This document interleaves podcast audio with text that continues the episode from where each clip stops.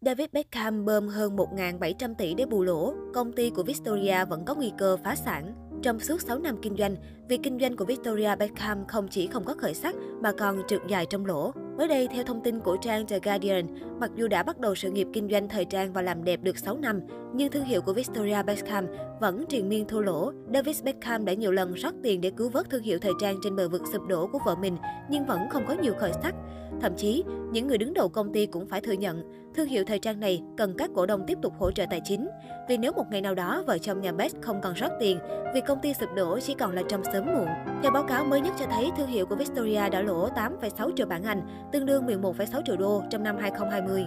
Theo đó, con số này đã cải thiện hơn so với khoản lỗ 16,8 triệu bảng Anh, khoảng 22,8 triệu đô vào năm 2019, nhờ doanh thu từ các sản phẩm làm đẹp cũng như cách phát triển mô hình, giúp các sản phẩm từ thương hiệu được bán ra nhiều hơn. Trong năm 2021, thương hiệu tiếp tục vướng phải khó khăn khi chịu ảnh hưởng của dịch Covid-19. Trước tình hình dịch bệnh, hàng loạt cửa hàng phải đóng cửa, giá trung bình của sản phẩm đã phải giảm 40%, cũng như chuyển sang bán các loại quần áo mặc bình thường cùng các loại vải đơn giản hơn nhằm mở rộng tệp khách hàng. Trước việc doanh số bán quần áo bị sụt giảm cùng với việc giảm số lượng du khách quốc tế đến Anh, không chỉ các cổ đông mà David Beckham đã phải rót hàng triệu bảng Anh để duy trì hoạt động của thương hiệu trong thời kỳ đại dịch khi bị không ít ảnh hưởng trước các lệnh hạn chế phong tỏa. Có thể thấy sau 13 năm kể từ ngày thành lập thương hiệu riêng mang tên mình, trái với thành công vang dội khi ra mắt vào năm 2008, ở thời điểm hiện tại, bà xã của cựu danh thủ Anh đang bị coi là kẻ thất bại khi nhãn hàng do cô sáng lập liên tục thua lỗ trong suốt 6 năm, ước tính lên đến 56,7 triệu bảng, 76,7 triệu đô. Đáng nói, chỉ vài năm trước, cô đã được vinh danh là nhà thiết kế thời trang nữ của năm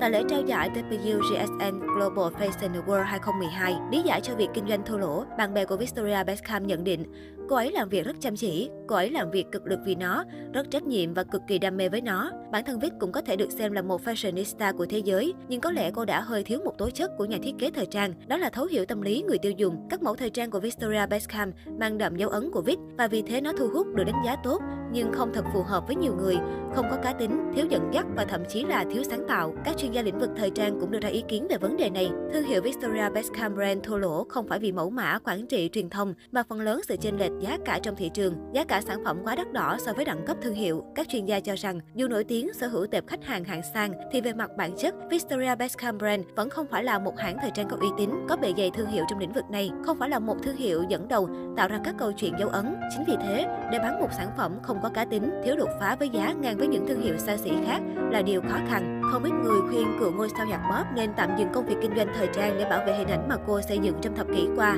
Ngoài ra, giới thạo tin cho biết, việc kinh doanh thua lỗ cũng là là một trong những nguyên nhân khiến giám đốc thiết kế Ilaria Icardi, người được xem như bộ não sáng tạo của Victoria Beckham Limited, tách khỏi thương hiệu.